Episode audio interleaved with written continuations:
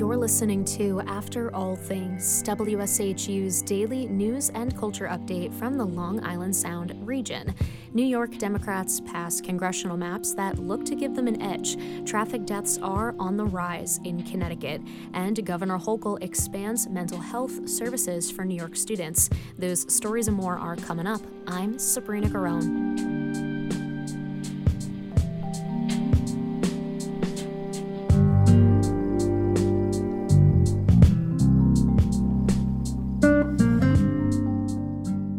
York State Legislature yesterday finalized new congressional lines for the 2024 races, clearing the way for petitioning for the June primaries that started on Tuesday. Karen DeWitt reports.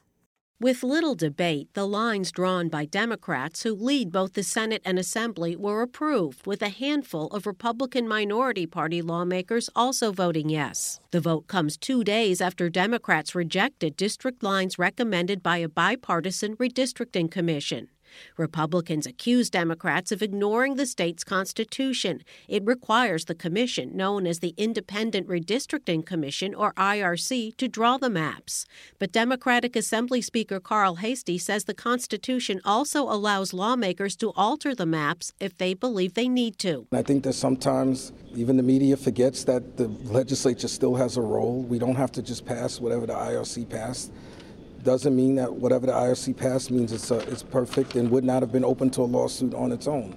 And so I would hope that people forget that the Constitution does leave it with the legislature to make the final say on lines. The revised lines are marginally more favorable to some Democratic incumbents and could present a slightly tougher challenge to some Republican Congress members who are seeking reelection.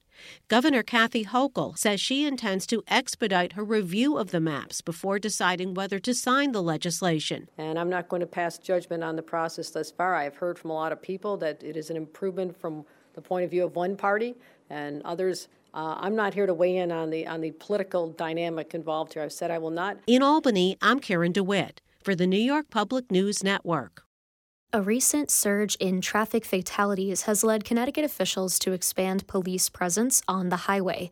WSHU's Molly Ingram reports. At least 49 people have been killed in traffic accidents this year, according to the State Department of Transportation. In response, officials say they'll station additional patrol officers on the highways that have seen an increase in crashes.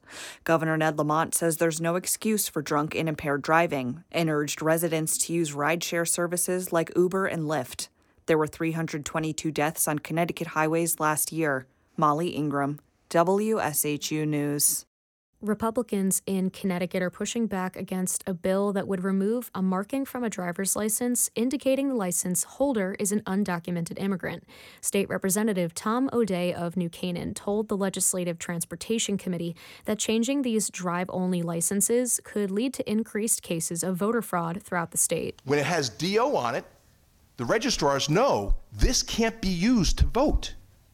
Okay? So you can use a bill you can use something else. You can use, yes. and, and you can commit fraud that way. Yeah. But we shouldn't be enabling vo- voter fraud by making it easier to vote with this. Democrats argue the DO markings make undocumented immigrants susceptible to discrimination and persecution in states that don't recognize drive only licenses and could turn over undocumented immigrants to federal authorities.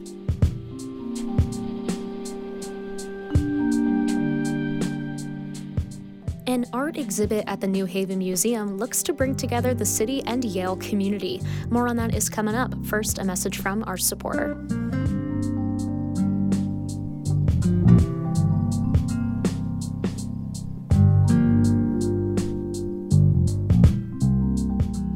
Local support comes from Hartford Healthcare, the only health system in the Northeast, with all its hospitals receiving A grades for safety from the Leapfrog Group the nation's leading independent safety watchdog group, hartfordhealthcare.org.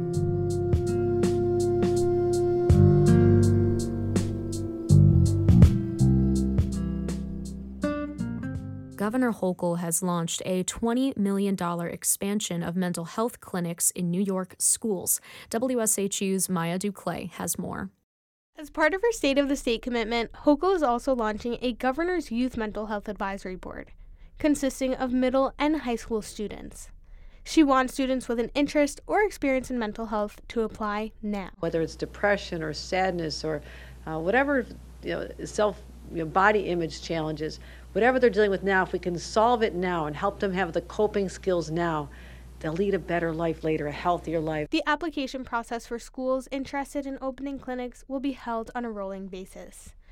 New schools looking to open a satellite clinic will be automatically eligible for $25,000. High need schools will receive an additional $20,000, with over half of their students coming from an economically disadvantaged home. Maya Duclay, WSHU News. A bill proposed in Connecticut would ban the sale of non biodegradable balloons. The rule would be implemented over up to five years to give the industry time to create biodegradable options. The bill addresses lighter than air balloons that threaten animals and marine life in waterways, including Long Island Sound. Half Hollow Hills Central School District will deploy armed security on school grounds, joining a growing list of Long Island school districts. The school board hired the company Covert Investigations and Security to station armed guards for an estimated $1 million a year. Republicans in New York are renaming proposed legislation meant to curb what they call an unsustainable influx of migrants in the country illegally. Laken's Law refers to Laken Riley, a 22 year old University of Georgia student who was killed by an undocumented immigrant earlier this month. Jose Antonio Ibarra has been booked in county jail on several charges prior to the killing. Senate Republican leader Rob Ortt says it would require law enforcement agencies to cooperate with federal immigration officials on the arrest or conviction of a non citizen. Because of New York laws, because of New York sanctuary state laws, local law enforcement do not notify federal immigration officials when they take someone into custody, even if they're here, especially when they're here illegally. Governor Hochul and fellow Democrats who control the legislature are proposing billions of dollars in the budget due April 1st to deal with migrant arrivals.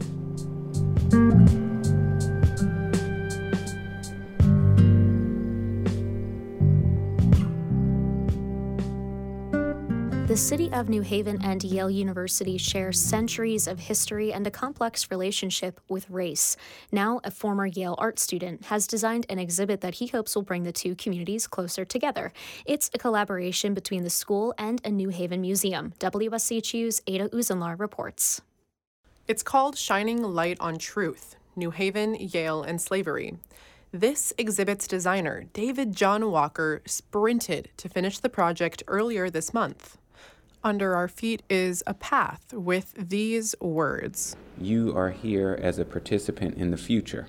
Uh, please be advised that this exhibition contains complex and challenging text and images. Walker created the path within a vaulted rotunda, so everything surrounds us banners and pictures of freed and enslaved black community members in Connecticut. I really wanted the attendee to understand that it's bigger than we know. This exhibit is personal for Walker. He's African American and his family has long roots in Tennessee. So, this history has been again, verbally passed down through generations of my family and, and the like. Walker now lives in New Haven. He completed his master's in graphic design at Yale last year, and Yale's Beinecke Library asked him to design this exhibit. The project proved challenging. Walker says at times it was painful, like when he had to recreate ads for enslaved people. It's really strange and, and really heartbreaking to read these ads for runaway um, enslaved persons. Yeah, so it's it's quite gut wrenching, you know, thinking about this as a uh, practitioner. There were times when Walker had to separate the work from the history. Keep your eyes closed a bit, or attempt to denarrativize the materials in order to create the pieces that you're attempting to create. But the exhibit also highlights resilience New Haven was almost home to the first black college in America, but it was voted down by the city's white landowners and Yale administrators. Walker imagined what if there had been a black college here? So he designed a library for the school that could have been.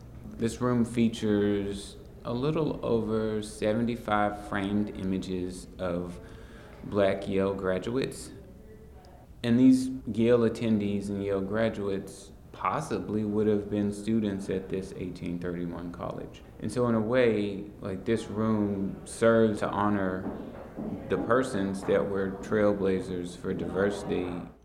Walker knows that the relationship between New Haven and Yale is complex. Yale takes up so much space in New Haven and serves a different community than the rest of the city. I mean, these residence halls that have been built serve as this monument to fortress and protection from the outside, which is, based on proximity, the New Haven community.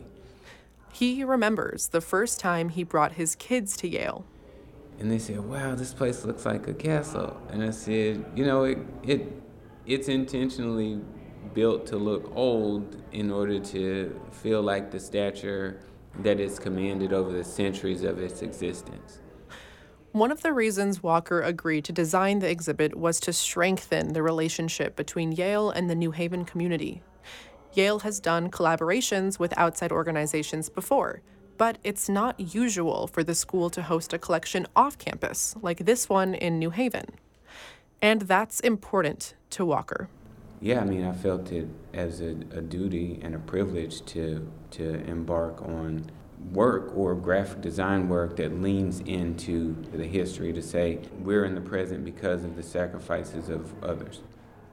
The exhibit will be on display through September at the New Haven Museum. Admission is free, courtesy of Yale. Ada Uzenlar, WSHU News.